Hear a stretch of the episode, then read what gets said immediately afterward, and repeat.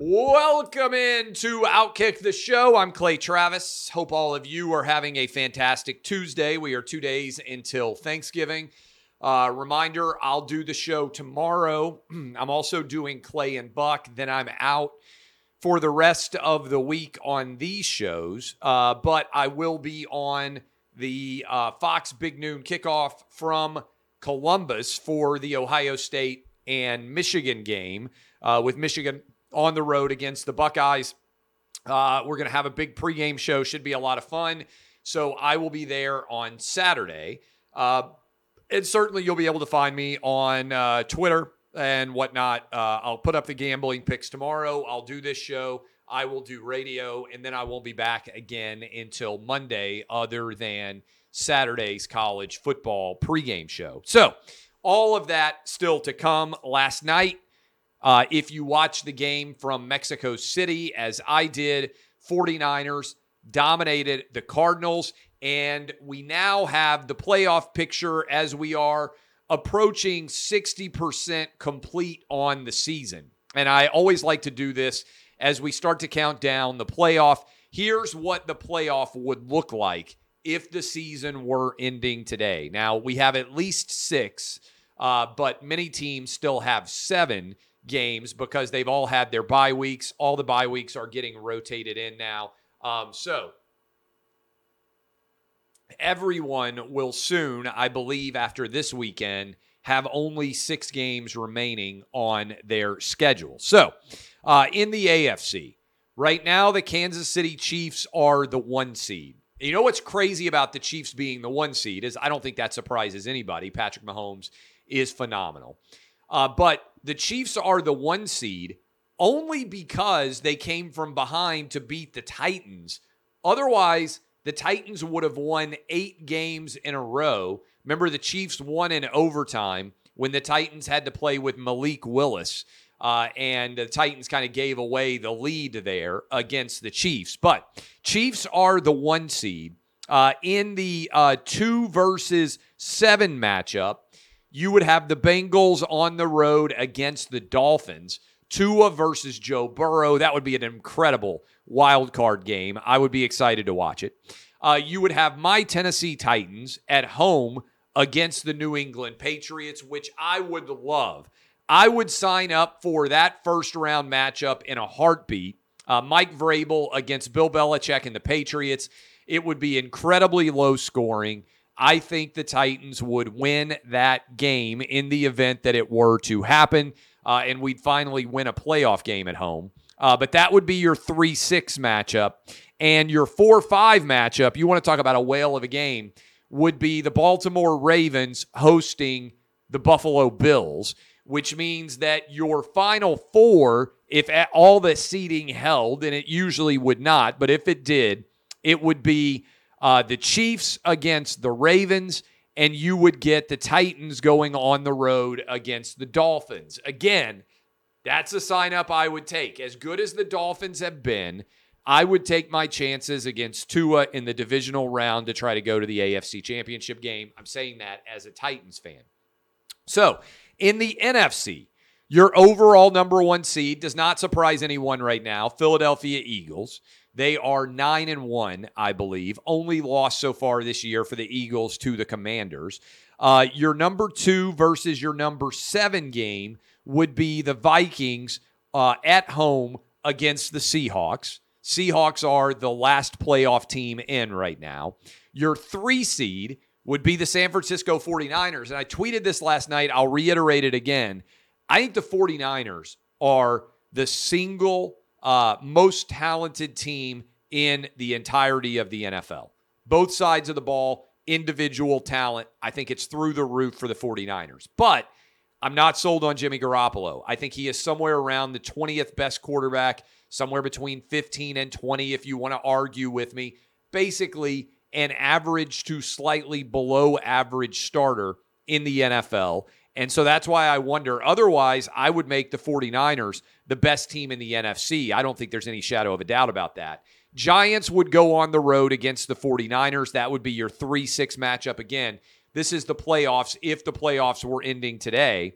uh, at the at the end of uh, of Monday Night Football that just was played last night, and your four five matchup would be the Tampa Bay Buccaneers getting to host the Dallas Cowboys. I saw a lot of really good matchups, right? And if the if the playoffs held, you would have the Tampa Bay Buccaneers, the seeding going to the number one seed Philadelphia Eagles, and you would have the Minnesota Vikings hosting the uh, San Francisco 49ers. So, again, all that I think pretty entertaining. Uh, those would be good matchups overall. That is right now your NFL playoff picture in the wake of the 49ers dominating the Cardinals. Now, uh, the World Cup is currently underway. We got a monster upset. Saudi Arabia beat Lionel Messi and Argentina 2 to 1. 20 to 1 payoff you could have gotten if you had bet Saudi Arabia to win this game outright. Uh, Saudi Arabia celebrations going like crazy, uh, leading to the upset of Argentina, putting Argentina on the ropes. Uh, I think it's fair to say a little bit early, given that upset and the fact that it occurred.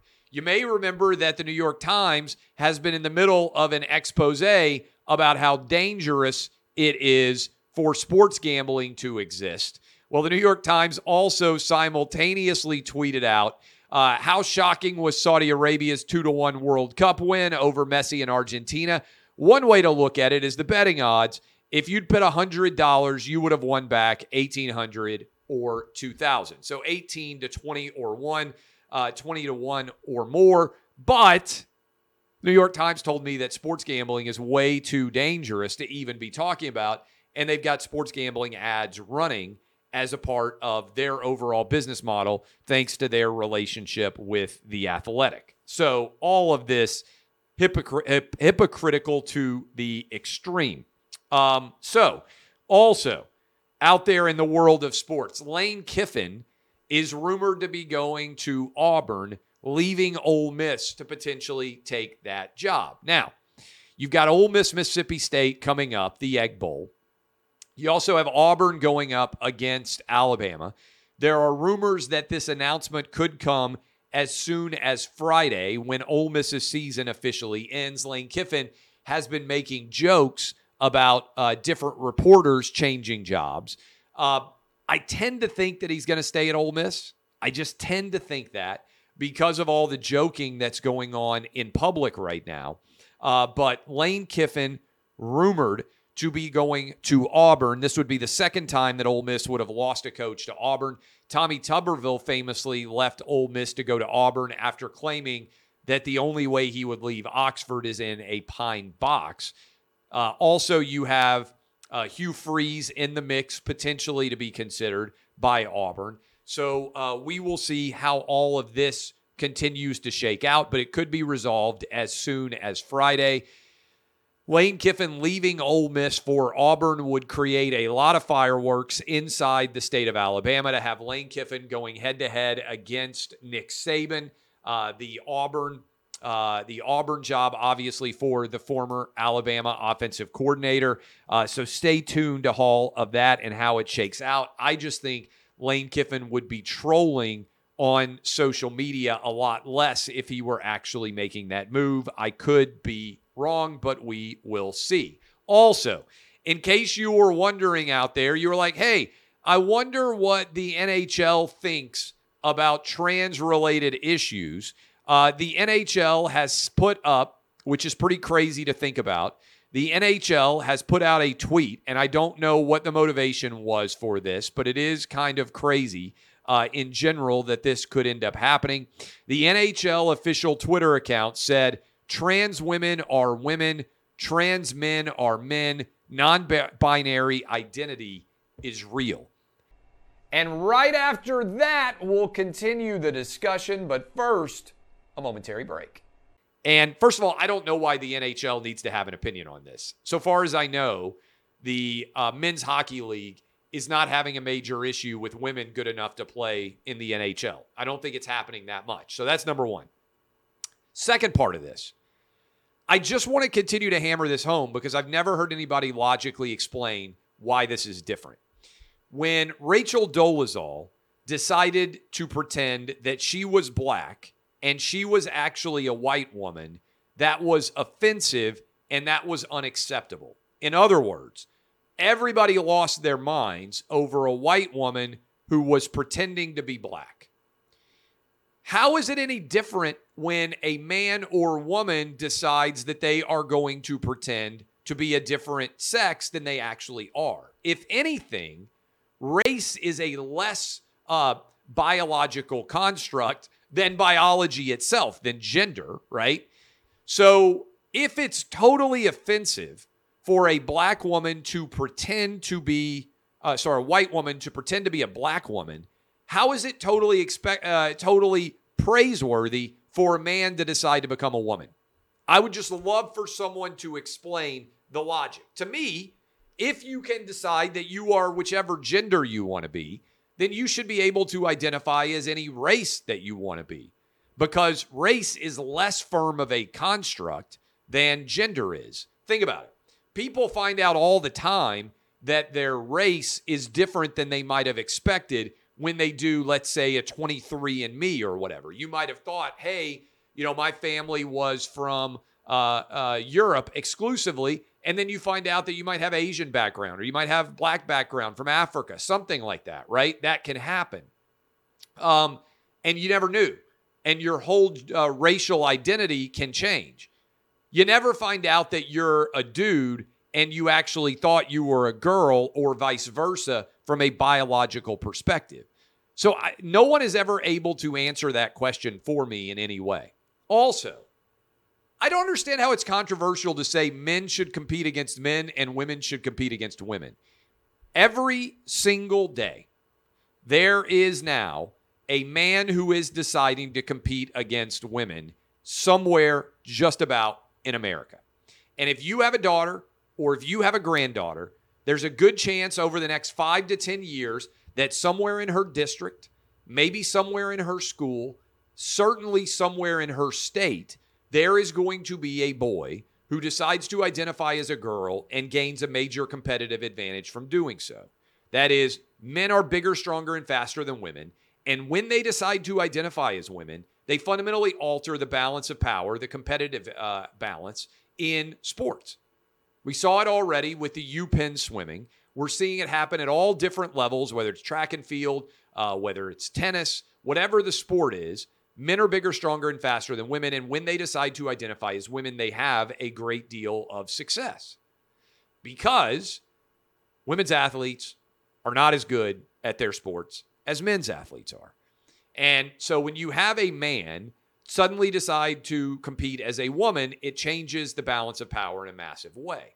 And sports is all about trying to create evenness, right? An even playing field if you coach Little League Baseball, you probably play against 12 year olds if you've got a 12 year old, right? 11 and 12 year olds, 9 and 10 year olds, 13 and 14 year olds. Sports is segregated by age, it's common.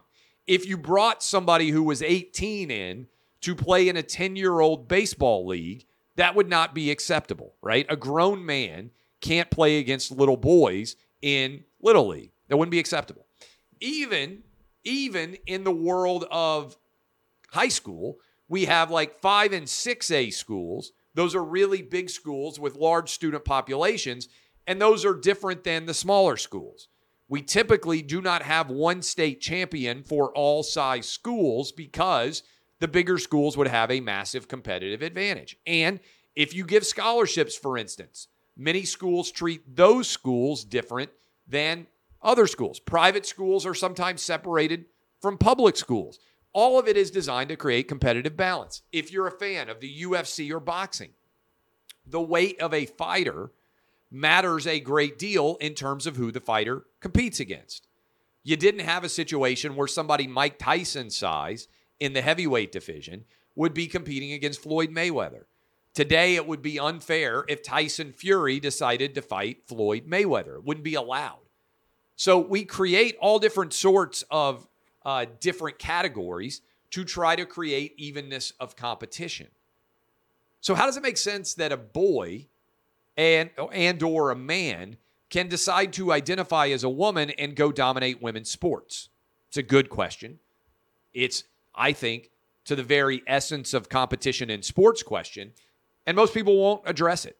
Most people just pretend that it isn't a real issue.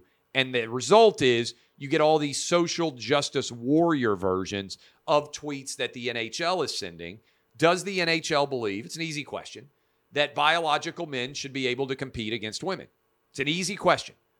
NHL's not answering. Almost no one in the woke sports industry will answer because they recognize that it is an absurdity and that it points to the logical fallacies of the concept of boys or men deciding to identify as women and compete against women. Finally, Dr. Fauci has finally left the stage. He did a press conference at the White House to say goodbye. He is retiring. He should retire and immediately face, in my opinion, criminal charges for lying to Congress about his role in advanced uh, uh, gain of function research that occurred in China that I believe was partially funded by the United States government that helped to create COVID, which I believe was created in a Chinese laboratory and then escaped and then ended up wreaking havoc on many parts of the United States. But Fauci is still insane. He said in the press conference at the White House today that he believes you should still be testing yourself before you go to Thanksgiving dinner this year. So we are now in a third Thanksgiving 2020 Thanksgiving, 2021 Thanksgiving, now 2022 Thanksgiving. Dr. Fauci is saying you should do a COVID test before you go have Thanksgiving dinner with your friends and family. He's also saying that you should be wearing a mask. When you get to take the mask off, who knows? He said that you look fantastic, basically, if you're wearing a mask. There is no scientific basis for mask wearing, which they are trying to bring back. Health and Human Services discussing returning the mask mandate. Los Angeles discussing returning the mask mandate. It's never going away. All right. These people are anti science. They are insane. And the fact that Dr. Fauci is still advocating for testing for COVID before you go to Thanksgiving dinner in a third year, good question, which unfortunately he was not asked, is when does all this end?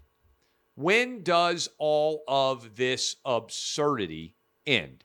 When are you finally able to go back to your pre COVID lifestyle, according to the Dr. Fauci's of the world? Now, most of you most of you with functional brains have already go, gone back to your normal behavior, but this still remains a massive issue that Fauci's and the Fauciites of the world are not allowing people to go back to normalcy because their brains are broken, including Dr. Ashish Jha, who said, Hey, if you get the COVID booster, you will not die of COVID. This is just a lie.